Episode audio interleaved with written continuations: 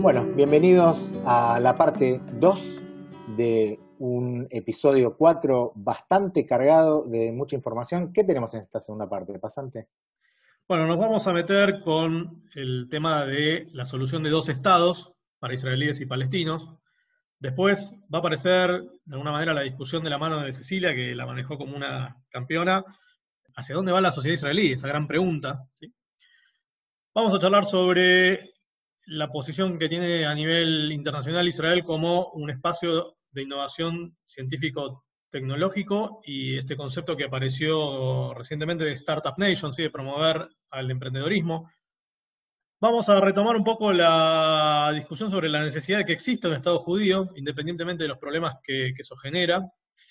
Y todo eso va a traer algunas discusiones laterales, como por ejemplo las diferentes posturas respecto a si se puede hacer la paz o no con los palestinos, y cómo eso de alguna manera termina configurando la situación actual y lo que se puede esperar, más allá de lo que nos guste que pase. Va a aparecer también, junto con estas cuestiones, el problema de los refugiados judíos de los países árabes, ¿sí? Una perspectiva histórica de lo que sucedió como un contrapunto de el estatus actual de los refugiados palestinos y qué es lo que reclaman a partir de lo que ellos llaman la Nakba, que es su gran tragedia como pueblo, que fue parte de lo que a ellos les permite después reclamar un derecho de retorno, pero queda a discutir bastante retorno hacia dónde. Así que viene completo, cargado, ¿sí? Tenemos un montón de contenido para esta segunda parte. Yo no lo demoraría más, Apu, ¿vamos para adelante? Adelante, Kadima. Perdón, porque hablabas de dos estados, me quedé con eso de más atrás. Eso que preguntaba Luchila, yo creo que puede ser también un buen tabique entre la parte 1 y la parte 2 de lo de hoy. Y me permite hacer un pequeño nexo con este temita de la pique entre Ashkenazim y Sefaradim, y esto que contaba Ceci, que funciona como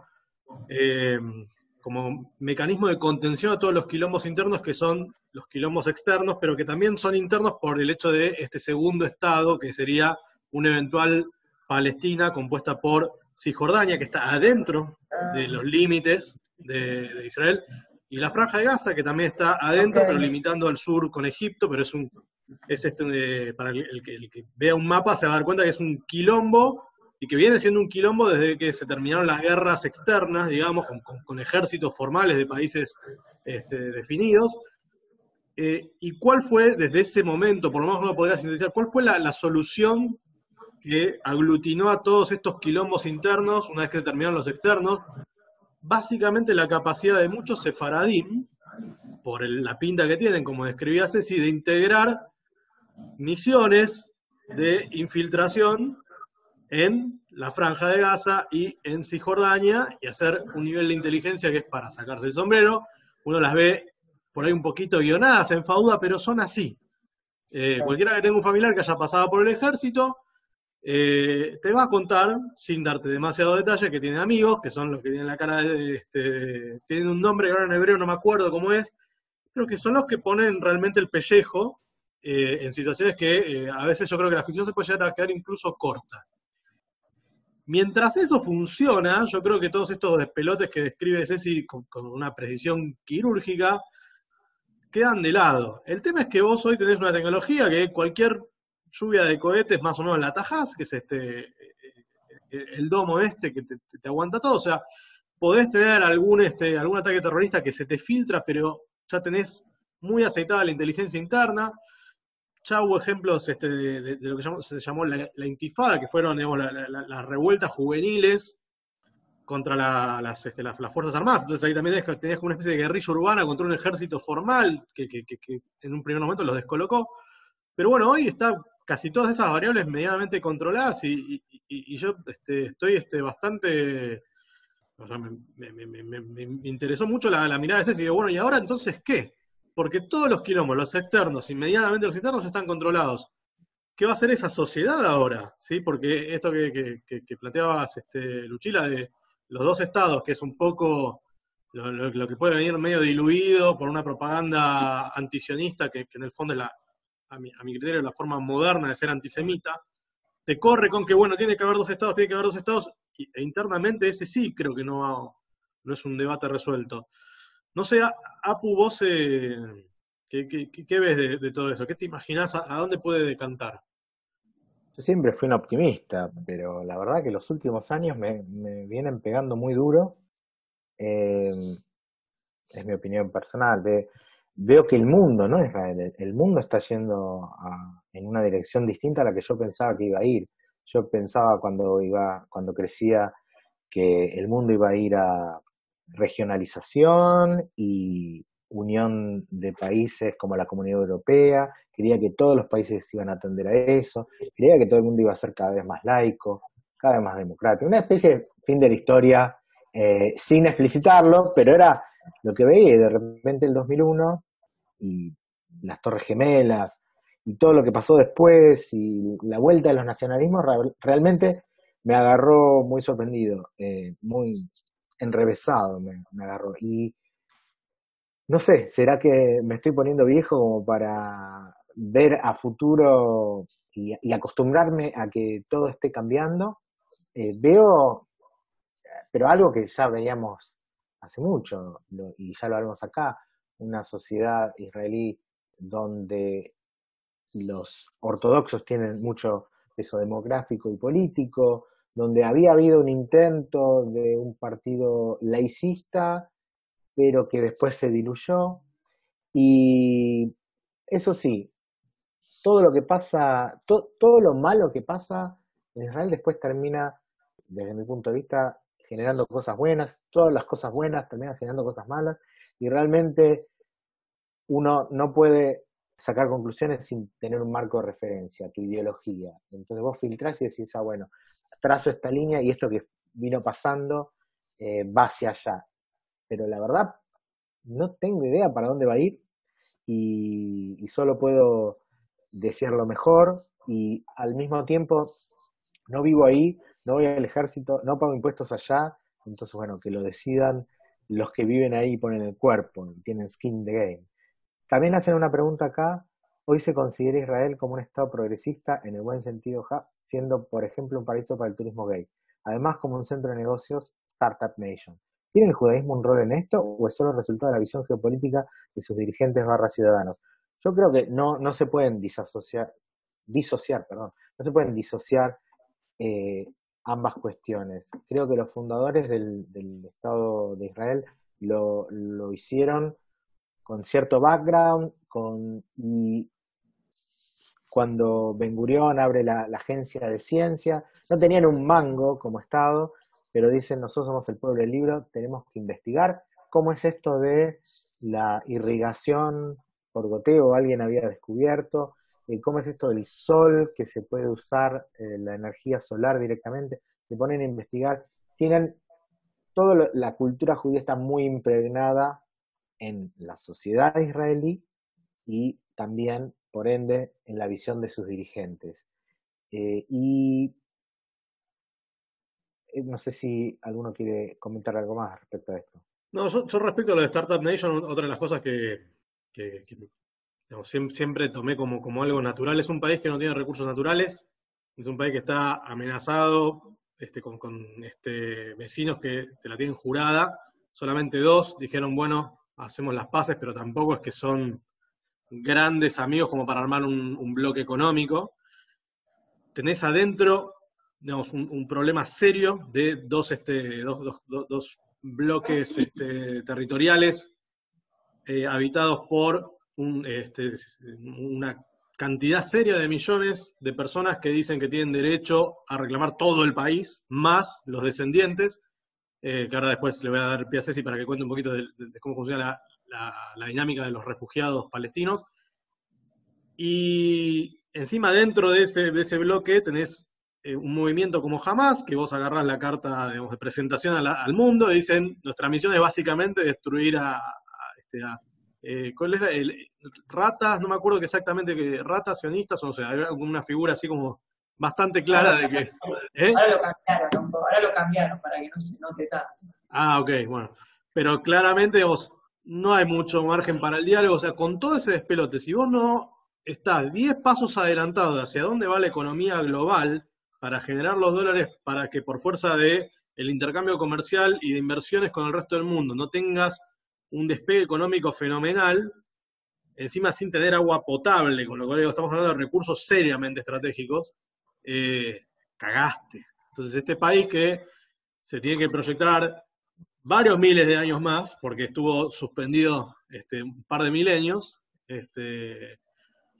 tiene bueno la visión estratégica de entender hacia dónde va el capitalismo, a pesar de que, como describían recién, tiene dentro de su parlamento un montón de partidos de izquierda, diputados árabes, que directamente no es que quieren no ser capitalistas, quieren destruir ese país del cual son diputados, ortodoxos que lo quieren meter en una especie como de, digamos, de edad oscura, y en el medio, bueno, el sector progresista, como decían, en el buen sentido de la palabra, que lo quiere conectado al mundo, prendidísimo a Europa, y con un vínculo muy fluido con lo que sería la OTAN o la OCDE. Pero volviendo y aprovechando, obviamente, que tenemos a Ceci, que sabe bastante más que Apu y que yo, ¿qué quilombo que es, vamos a llamarlo, el problema palestino, para ponerlo en términos como nos ponían nosotros, el problema judío? ¿Cuál es la solución? O sea, ¿o podemos definir un poquito en escala el problema? Y bueno, igual, si supiera cuál es la solución, no estaría acá en el Uruguay, ¿no? Estarías becada en algún lado grosso. Pero creo que, o sea, principalmente hay que entender por qué la necesidad de un Estado judío. Porque hay veces que, bueno, la gente piensa, bueno, pero ¿por qué tanto problema? O sea, ¿por qué no agarran y hacen un solo Estado entre todo lo que está ahí? ¿Por qué hay que dividir? No es mucho más fácil, ya está, que se junten todos y hagan un solo Estado entre todos, y listo. O sea, ¿por qué tanto problema? Porque la verdad que es la postura de sentido común. O sea, decir, ¿por qué no se juntan todos y listo? Pero bueno, o sea, la historia, primero que ahí pega la historia del pueblo judío, o sea, el pueblo judío allí donde ha estado, ha sido perseguido, extranjerizado, ha sufrido todo tipo de persecuciones. No estoy hablando del holocausto, porque mucha gente suele reducir todo a la creación de Israel, porque fue el holocausto, entonces por eso, pero no hace falta, podemos mencionar miles de ejemplos, estamos medio en una pandemia, podemos mencionar la persecución voraz que fue en Europa contra los judíos durante la peste negra, porque se los consideraba que eran los culpables de la misma. O sea, ha sido a lo largo de todos los años una persecución terrible contra los judíos, por lo cual es entendible que ellos quieren tener su propio Estado, para poder además ejercer su derecho a la autodeterminación. Pero al mismo tiempo, porque no es solamente una postura de, bueno, los judíos quieren su Estado, sino también porque la historia de los judíos en los países musulmanes, de los judíos y de cualquier otra minoría étnica dentro de países musulmanes, demuestra que en general son perseguidos, los propios judíos fueron expulsados, una limpieza étnica terrible, no quedan judíos dentro de los países musulmanes, y basta con ver lo que está pasando, por ejemplo, con los coptos en Egipto, para ver que en general los países musulmanes no respetan los derechos de las minorías. Esto no significa que el Islam se trate de no respetar a las minorías, sino que en general los países islámicos en la historia no han demostrado ser muy pluralistas, si se quiere, y entonces, si uno sumase a todos los palestinos que están en el West Bank, los palestinos que están en Gaza, conjuntamente con los árabes de Israel, y armar un solo Estado, pasaría a ser un país de mayoría árabe, musulmana, y cabe... o sea, eso no significa necesariamente que van a ser perseguidos los judíos, pero la verdad que los antecedentes, la historia muestra que hay razones bastante suficientes y coherentes como para que los judíos digan, prefiero tener mi propio Estado y tomar mis propias decisiones y no terminar dependiendo nuevamente de la gracia de los demás, de que los demás tengan compasión y que me respeten mis derechos y libertades, poder ser... ejercer ese derecho a la autodeterminación. El problema es que los palestinos, o sea, los árabes palestinos, que son aquellos que habitan en Cisjordania o en West Bank, como le quieran decir, o Gaza, también tienen derecho a la autodeterminación. O sea, hay mucho debate respecto de esto, hay quienes dicen, bueno, pero esos árabes hasta el año 67 se identificaban como parte de Jordania, como parte de Egipto, se identificaban no como palestinos, sino como árabes en sí, o identificaban Palestina como un elemento más dentro de la nación árabe y no como un elemento distintivo. Pero a partir del año 67, cuando Israel captura esos territorios después de la guerra de los 6 días, y Israel pasa a administrar la Franja de Gaza y el West Bank, con Cisjordania, comienza, sobre todo por oposición, porque la identidad palestina es una identidad que se nace y se desarrolla y se fortalece en oposición al sionismo, comienza a desarrollarse. Hay quienes dicen, bueno, fue fogoneado, porque como se dieron cuenta que no podían derrotar a Israel militarmente, se fogoneó la identidad palestina para derrotarlo, si se quiere, por vía demográfica, como sea. La cuestión es que existe hoy una identidad palestina, o sea, los palestinos tienen una historia común, una identidad nacional, una bandera, todos elementos que dentro del derecho internacional les garantizan su derecho a la autodeterminación. El tema es cómo hacer para poder garantizar el derecho a la autodeterminación de ambos pueblos dentro de ese territorio de una manera que los deje conforme a ambos. Y eso es lo que hasta el día de hoy es el mayor problema, sobre todo por las posturas. Históricamente ha sido por la postura palestina, ha sido siempre maximalista. Nosotros no queremos dos estados, nosotros queremos todo, porque nosotros no reconocemos el derecho de los judíos de tener su estado aquí, este territorio es nuestro, no lo compartimos, y entonces no vamos a aceptar nada, nunca menos que no sea todo. Siempre la postura israelí, en general históricamente, ha sido, dividir, aceptar al otro. Esto, lamentablemente, está dejando de ser así. El apoyo dentro de la sociedad israelí a la solución de dos estados ha caído a niveles históricos, ya ni siquiera es la mayoría de la población, y esto lleva a preguntarse, bueno, uno puede ser, no puede entender, y decir, bueno, a ver, hace 70 años que les vienen ofreciendo todo, la mitad de Jerusalén, ofrecerles plata, todo, para construirles su propio estado, y no quieren, es entendible que la sociedad israelí diga, bueno, que se maten, no apoyo más esto, pero al mismo tiempo estamos llegando a un lugar en donde los dos pueblos niegan la existencia del otro. Cada vez más dentro de la derecha israelí crece la postura de negar a los palestinos, decir que los palestinos no existen, que hay que echarlos a todos a Jordania, que es ahí donde pertenecen, y que hay que anexar todo. El anexionismo dentro de la sociedad israelí cada vez gana apoyo. El primer ministro Netanyahu incluso viene fogoneando el anexionismo hace rato. Y cuando uno mira, bueno, vamos a anexar el Valle del Jordán, vamos a anexar los asentamientos. Si bien es entendible que algunos asentamientos sean anexados en un plan de dos estados, hay veces que uno mira lo que quieren anexar y dice, bueno, ¿qué les queda a los palestinos? ¿Dónde van a hacer un estado? En Jericó nada más, o sea, es como que no es viable. E incluso ha habido gobiernos en Israel que han promovido la retórica de los asentamientos, que mucha gente de los asentamientos son extremistas, que buscan construir barrios en lugares que hagan imposible en un futuro el Estado palestino, porque los ponen en el medio de las ciudades, para que a futuro te sea imposible hacer una partición. Y todo este tipo de fenómenos han llevado a una situación en la que uno no sabe qué es lo que va a pasar, porque de un lado y del otro, o sea, de un lado siempre hubo posturas extremistas, pero del otro, las posturas más pacíficas, si se quiere, o de ceder, o de sentarse a negociar, están perdiendo mucho peso, y entonces queda preguntarse qué es lo que va a pasar, porque si Israel anexa a todos los territorios, a todo el West Bank, qué es lo que va a pasar, porque si expulsa a la gente, se convertiría en un Estado que realiza una limpieza étnica, nadie querría que eso ocurra. Si anexa y le da derechos políticos a todos los árabes de esa zona, se convertiría en un Estado árabe. Y se anexa y no les da derechos políticos, se convertiría en un estado de apartheid. Entonces habría que ver qué es, hacia dónde se va.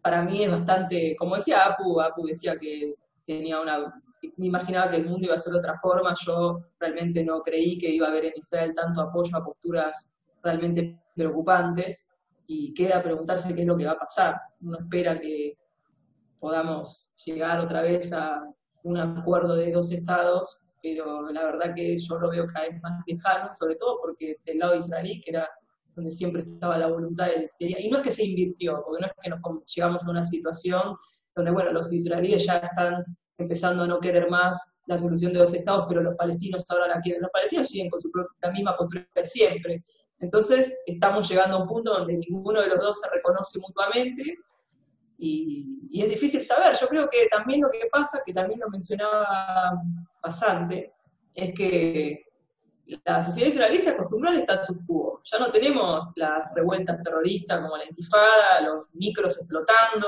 miles de muertos por año. Israel encontró la vuelta, construyó una valla de seguridad, desarrolló inteligencia y tecnología para parar los atentados terroristas. El año pasado hubo 40 muertos, creo, por terrorismo en Israel, que es nada. Entonces, llegamos a una situación en un status quo que a los israelíes les queda cómodo, nadie se muere, no hay atentados, y no tenemos que ceder absolutamente nada, y entonces, ¿para qué vamos a negociar una solución de dos estados si así estamos bien? Pero en el medio sigue habiendo un montón de árabes, porque la realidad es que, voy a poner un ejemplo, no sé si lo vieron, porque hubo una campaña bastante publicitaria, bastante importante, sobre la chica esta que fue presa en Israel, la rubiecita, Ahed Tamimi. Esta chica fue presa, es una palestina que vive en el West Bank, y bueno, cometió una serie de delitos y fue presa. Bien, hasta ahí está bien. El tema es cuando uno te viene y te plantea, bueno, pero ¿por qué tiene que obedecer la ley israelí si ella no es ciudadana del Estado de Israel? Entonces ahí tenemos ese problema, porque está bien, la chica incitó al terrorismo, es un problema, está bien, violó la ley, tiene que ir presa, pero esa chica tiene obligaciones y no tiene derechos, porque tenemos una presencia israelí en el West Bank, cómoda para los israelíes, pero ¿qué pasa con eso? Se mantiene hace 50 años, que eso se mantiene así, y no hay una solución, o sea, no se ve en el horizonte cercano, por decirlo de alguna forma, una solución a eso, y si bien es perfectamente justificable desde el punto de vista de seguridad, o sea, Israel se retira de la Franja de Gaza en el año 2005, y lo que obtiene a cambio no es paz, sino es la creación de una organización terrorista que toma el poder por la fuerza y le tira 25.000 cohetes en lo que va del tiempo a población civil, cada uno de esos cohetes es un crimen de guerra. Y entonces, ¿por qué Israel se va a retirar del West Bank? O sea, sería una estupidez desde el punto de vista de seguridad. Los estados no se suicidan de esa manera, no se va a retirar de un lugar permitiendo que surja un Hamas a 10 metros de Jerusalén. Entonces, no va a ocurrir, no se va a suicidar, y ha encontrado un punto donde le queda bastante cómodo, donde puede mantener la seguridad sin violar demasiados derechos, porque los palestinos del West Bank no viven mal, pero le falta autonomía, o sea, ese es el problema. No sé si alguno tiene alguna pregunta o comentario. Sí, a mí me gustaría hacer una pregunta polémica a Cecilia, un poco torearla en el buen sentido. Mi duda es la siguiente, porque vos un poco planteabas, o sea, tomo un poco lo del principio para venir ahora, y aclaro que yo soy pro Estado de Israel.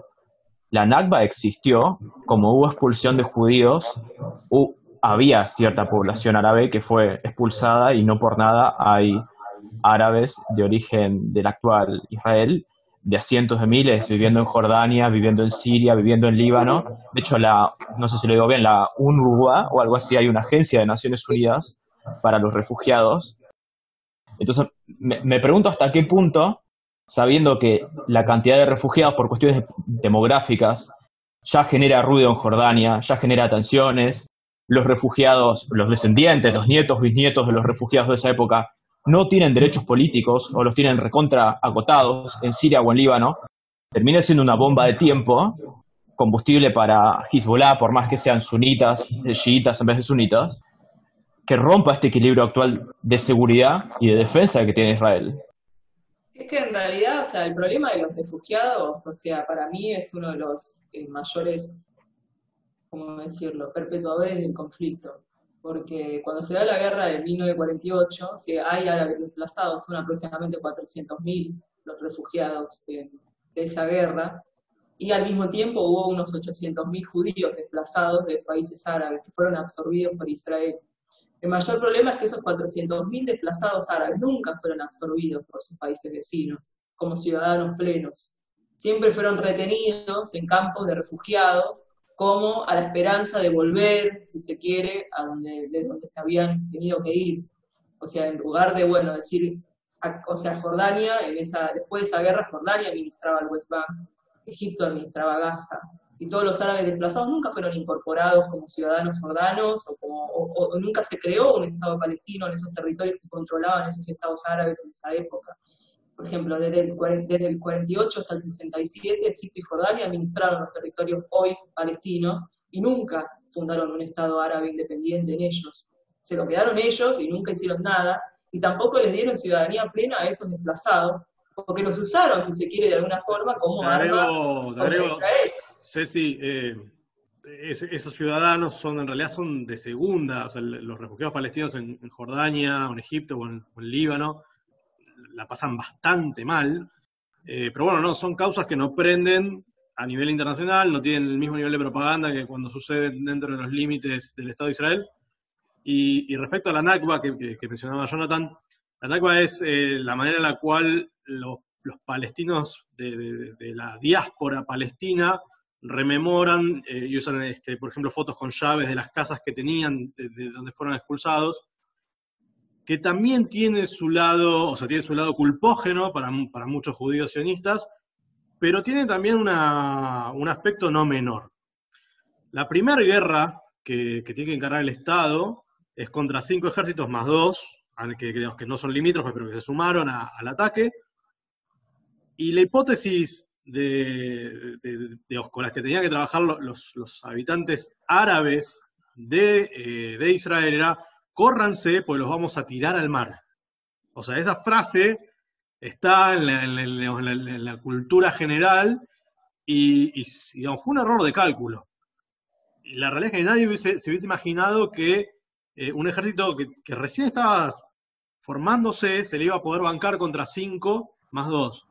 Y que después fue, digamos, una sucesión de eventos que recién cuando se dan cuenta que hay una superioridad que no va a haber manera de dar vuelta, y que era más fácil fondear guerrillas urbanas y poner un ejército formal con uniforme a pelear contra una guerrilla urbana y a jugar con un montón de aspectos bastante miserables, como de poner bases en hospitales, escuelas, bueno, cuestiones que, digamos, harían extendernos demasiado.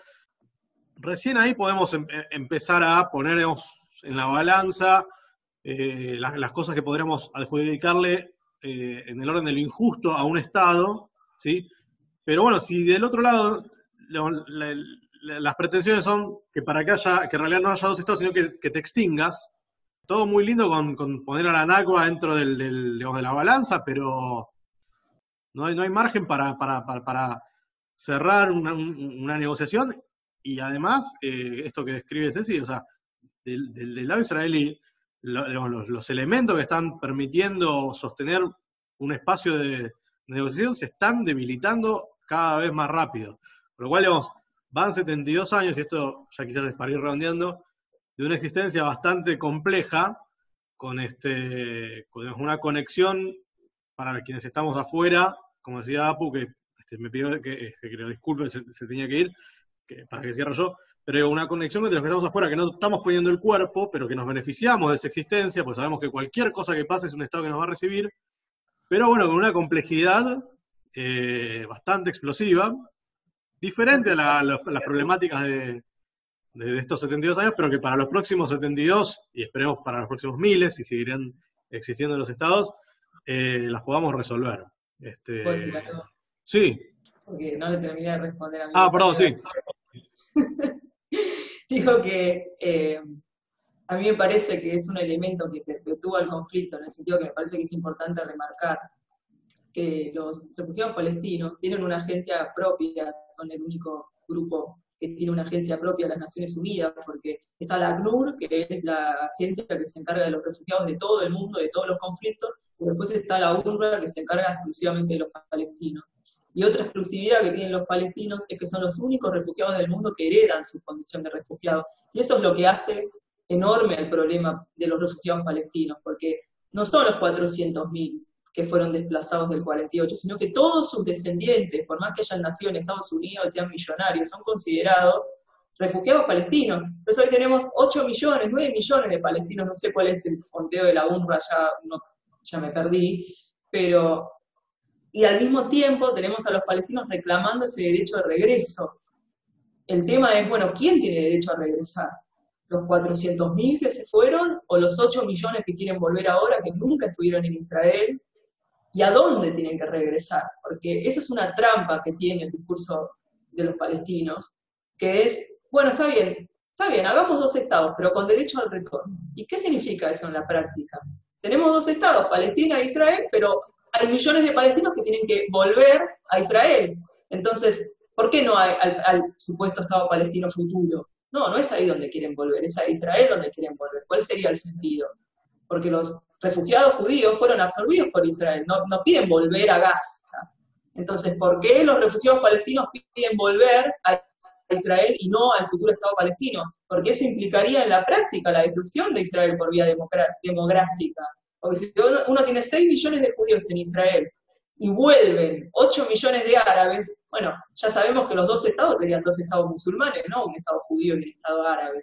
Entonces ahí está la trampa del retorno, que viene justamente de esto, de que los palestinos hereden su condición de refugiados. Yo no dudo que Israel tuviera algún problema de darle retorno a los 400.000 desplazados hoy, pero no son 400.000 los que están pidiendo el regreso, son millones. Y eso es imposible, Israel nunca lo va a conceder, y por eso es que tampoco se puede hacer una negociación, porque el lado palestino lo pide como condición necesaria para cualquier negociación. Derecho al retorno tiene que estar reconocido, e Israel jamás va a condonar eso, y entonces, bueno, siempre queda todo en la nada, que es un elemento, y termino con esto, del plan de Trump, que salió hace poco, este plan para solucionar el conflicto, que dice, los palestinos tienen que abandonar el reclamo del retorno, lo tienen que abandonar, o sea, en todo caso que retornen, pero al Estado palestino, no a Israel. Y para mí eso es súper sensato, si se quiere, y bueno, eso en general igual enoja a todos los que apoyan la causa palestina, que no sé por qué razón consideran que es coherente crear 2 estados, uno árabe y uno judío, pero que los árabes retornen todos al Estado judío. No entiendo bien el sentido, pero ahí está el asunto del retorno, es para mí uno de los que más perpetúa el conflicto, porque ¿cómo hacés si cada vez tenés más refugiados? Porque todos los descendientes y los descendientes y los descendientes son refugiados siempre. Incluso el padre de Bella Hadid, que es una modelo ultra famosa, el padre es palestino y es refugiado para la UNRWA y es multimillonario el tipo. Entonces como que, ¿hasta qué punto son refugiados desplazados que tienen que regresar? No se entiende, o sea, es un elemento que lleva a que se perpetúe, que es una trampa retórica, es decir, ok, yo reconozco a Israel, pero tiene que haber retorno, entonces no lo reconoces. Bueno, estamos ya para ir redondeando. ¿A alguno le quedó una pregunta de respuesta sintética, como para en 3 minutos resolverla? ¿O podemos dar por concluido el Goy Friendly intenso de hoy? Bueno, hablo mucho, perdón. No, la idea de invitar a alguien es que hable por nosotros. Fantástico. Bueno. No, yo le quiero dar las gracias. Me resultó súper interesante y la verdad que me aportó un montón.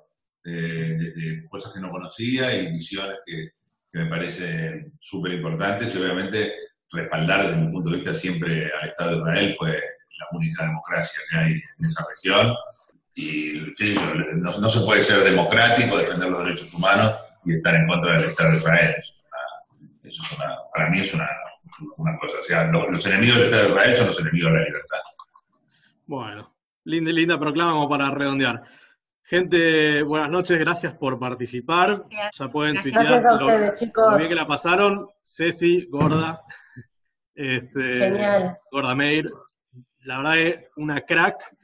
Fue genial haberte sumado, y bueno, en nombre de Apo, que se tuvo que retirar antes de vuelta, millón de gracias por venir, Ceci, y bueno, y al resto también. Gracias, chicos, muy bueno, Muchas gracias. Luego, chicos, gracias. Chao, gracias.